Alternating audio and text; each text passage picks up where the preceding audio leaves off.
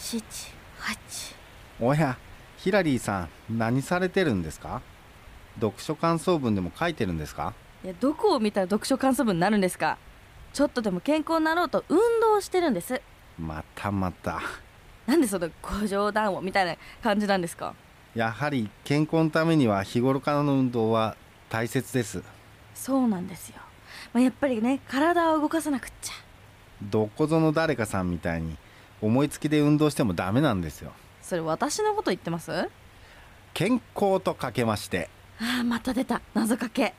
ドライブスルーと解きますその心はどちらも注射いらずでしょ皆さんも心理欲をして心も健康になりましょう Yes, we can Zip FM original podcast. Woodcast. うこんにちはヒラリーですウッディーラーの樋口ですチップ FM オリジナルポッドキャストウッドキャストこの番組は森と人の距離を近づけるプロジェクトウッディーラーの樋口さんといつかツリーハウスを作ってみたい私ヒラリーがものづくりと森づくりをつなげる自然まみれのプログラムぜひ最後までお付き合いください冒頭で健康の話がありましたが樋口さんは木材扱ってるんで体力づくりは結構大変なんですかねまあでも子供の頃、うんまあ、特にこう学生の頃なんかは、まあ野球をずっとやっててはいはい言ってましたね、あ結構なトレーニングを自分ではやったつもりおおまあそういう基礎体力を生かして、うんその後ね、まあ、仕事は大工さんに就職したんですけどもそこでねやっぱり重たいもうこう木材とか、うんうん毎日担ぐとかでやっぱりこうグッと体が大きくなってー力がついたっていうえなんかちょっと前にその体力がまず追いつかないから大変だよって話しましたけどうん井口さんは最初どうだったんですかもともと体力はあったじゃないですかまあなんか体つき的には割と華奢な感じだったかなっああそうてなんいうです自分の中ではそういう印象ですけど、あーじゃあ体つけても結構変わったんですねやっぱりこう仕事をやりだしてからこうがっちりっていうのかおなー筋肉質にギュッとなった感じですね。さて今回のエピソードなんですがこのウッドキャストではこれまで森に関する情報をいろいろねお話ししてきましたその森にも種類があるって伺ったんですけどもはい。まあ種類っていうことでいくと、うんまあいわゆるその原生林はいだったり天然林、あとはまあこう人が植えた人工林でまあ海外とかうんとこう熱帯雨林、いわゆるジャングルみたいな森っジていャうンのグかな。ルね熱帯雨林、うんはいはいはいそれぞれどうやって違うんですかえっとまず原生林っていうのがはいいわゆるこう人が入っ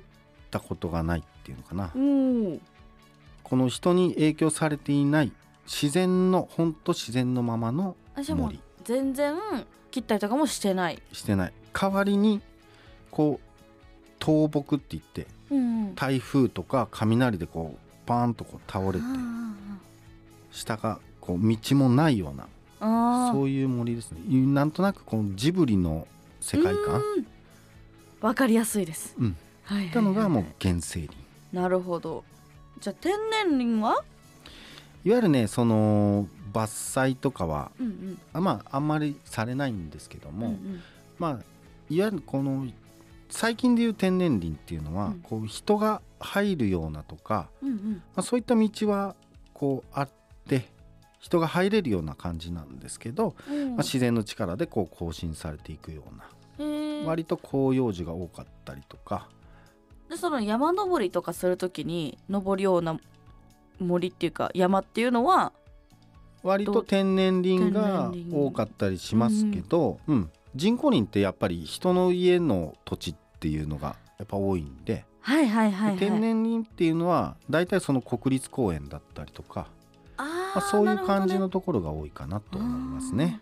ほどね人工林はもういさっわゆるきもう、うん一緒です目的で人がこう植林したところうんうんうんうんこれはもう人工林とちなみにこの生えてる木自体も違ったりするんですか、そうですね、まあ、いわゆるその天然林っていうのは、うんまあ、いわゆるその広葉樹がメインうんうんうんになったりしてますはいね。はいはいでこうなんていうのかな動物も植物も、まあ、いろんな多様なものがこう生きているっていうのかなへえあそうなんだこういったのが、まあ、いわゆる天然林。じゃあ人工林はそんなに動物とかはいないんですか、いやいいないこともないんですけうん、ど、うんうん手入れをされてる人工林っていうのは、うんうんまあ、ちゃんと動物の住みかもなってるしあー生き物の住みかもなってますで手入れがされてないこう真っ暗な暗ういんうんその人工林っていうのもあってう、んうんそういうところは残念ながらもう動物生きていくことができない、そうなんだ、まあた食べるものがないとかやっぱりあ手入れされてるとこう、うんうん仮想にこう地面に光が当たってああーいろんなそう植物が草とかねなんか実がなるものとかが、うんうん、うんまあ、生えてきますよとでそれを食べに動物たちが集まるなるほどとか、ね虫が集まってくるどうちっちゃい動物が来る大きい動物が来るみたいな、あじゃあその手入れされてないのの方がうん、真っ暗で動物がいないんだしかてっきりそっちの方がいるのかなって思ってました、やっぱり真っ暗な森って怖いからまあそうですよね誰も近寄らないですよね,、動物も一緒緒なんですね一緒ですね広葉樹っていうのは生え方っていうのはどんな感じなんですか割とこうまあぐぐねぐねっていうの、まあ、うん曲がってったりとかおはしやすいかなと、へえなんていうのかなまっすぐな部分が割と少ない、うんあとはあそうなこう途中でこう枝分かれして幹がこう枝分かれして枝分いくかっれへていうのがまあ割と多いですかね。え枝分かれとかするんですかはいえこの人工林は私すごいイメージではすっごいまっすぐな木が多いっていうイメージあるんですけど、これは杉とヒノキっていうのが、うんまあ、生えているので杉ヒノキはもう、うんえっと、まっすぐ育てる、絶対まっすぐなんですかいや絶対ってことないんだけど、うんえっとまっすぐ育てるっていうのがいわゆる育てそるの使うために植えてる木なんでうんうんうんまっすぐ育てるでそどうやっのてまっすぐ育て方っていうのはうんわざとたくさん植えるんですよほうほうほう競争させながらうん育てることによあでーまっすぐ育つじゃあその一番まっすぐ育った子を残して周りの子は切ってったりとかすそうそるんうですそうそかうあーえでその辺のバランスっていうのが結構難しくって、うーんでもなんかその私のイメージなんですけどこれいっぱい近くに植えちゃったらそれ栄養とか持ってかれちゃったりとか偏っちゃったりとかしないんですか、やっぱりあのー地形によってうん、こう谷側にこうやっぱり栄養が集まってくんで、うんうんうんでそういったところはまあいわゆるその杉を植えるうんで栄養が多すぎるっていうかなあのジメジメしないところにはヒノキを植えるっていうことあでーこそうう山ってこう起伏があるじゃないですかそうですねこの起伏のこの真ん中から上はなるべくヒノキを植えてうんうん真ん中から下こう谷側の方には杉を植えるだからこうそうな波打つこの山脈みたいな感じでうこんうんの真ん中上はヒノキ下は杉っていうことで大体半分ずつへー人工林は植林されているっていうそういう場所によってもいろいろ変わってくるんですそねうそうそう育ちやすい場所っていうのがやっぱりあるんでなるほどこの今その人工林が杉とかヒノキが多いっていう話は聞いたんですけど天然林はどんな木が多いんですかそうですね天然林だとやっぱりこう実がなるものっはいはいはい、はい、ていうのがやっぱ多い。へでーそのまあ種類でいうとうん大体コナラっていう木とこなからはいからあとブナブナなんかから魚の名前みたいなカシカシカシの木うんあと栗とかああはいはいはいはあいと桜山桜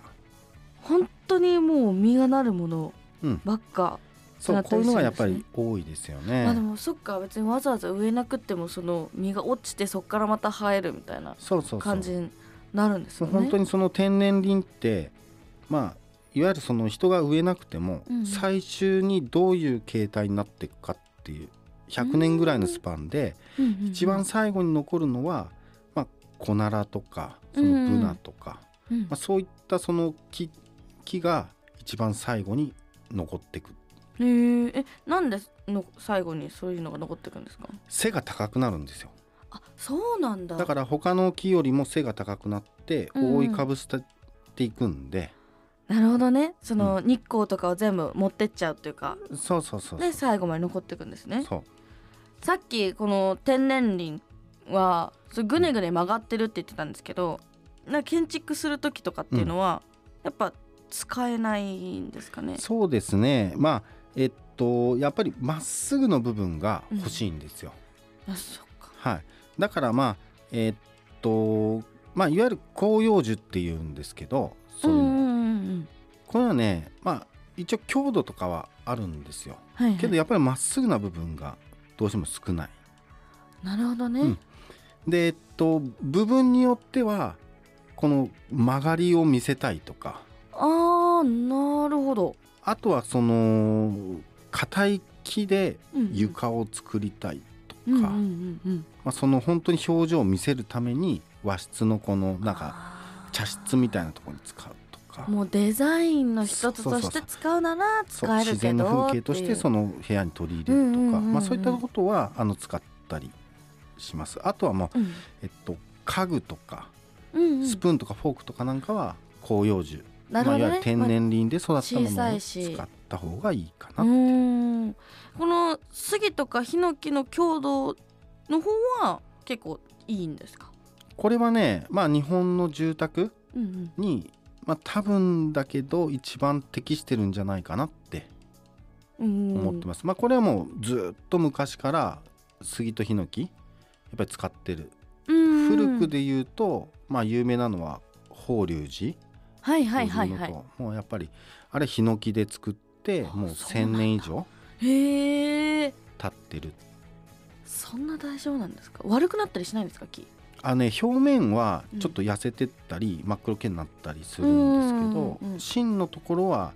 まあ要するにその表面の悪いいところっていうか、まあ黒いところをカンナとかでこう削るとあーもう下はもう全く新品のものが出てくるへえこの木の断面の色の違いとかもあったりするんですかこれはね何とも言えないそのヒノキっていうのは、うんあのー赤ちゃんの肌っていうのかなほ仕上げによってこうすべすべだったりあーであとこのこの杉とかヒノキのこの木の表面っていうのは、うんこの光が当たった時にうんもう何とも言えない乱反射、乱反射はい、のおかげでうん本当に綺麗な光の反射の仕方をするんですよ。へえあそうなんだはい、でまあえーっとそういうのが美しいとかうんうんあとはまあ本当にその床で使ったりすると、まあ、手触りが柔らかいとかあー確かになんかちなょっんとそういうイメージありますね。やっぱりこの日本人の DNA にうんもう昔もう埋め込まれてるみ たいなヒノキはもう気持ちいいそみうたいな触っね。たら日本人だったらうんうんもう落ち着くわーっていう、あーなるほど。まあ、そういうのっていうのがあると思いますね。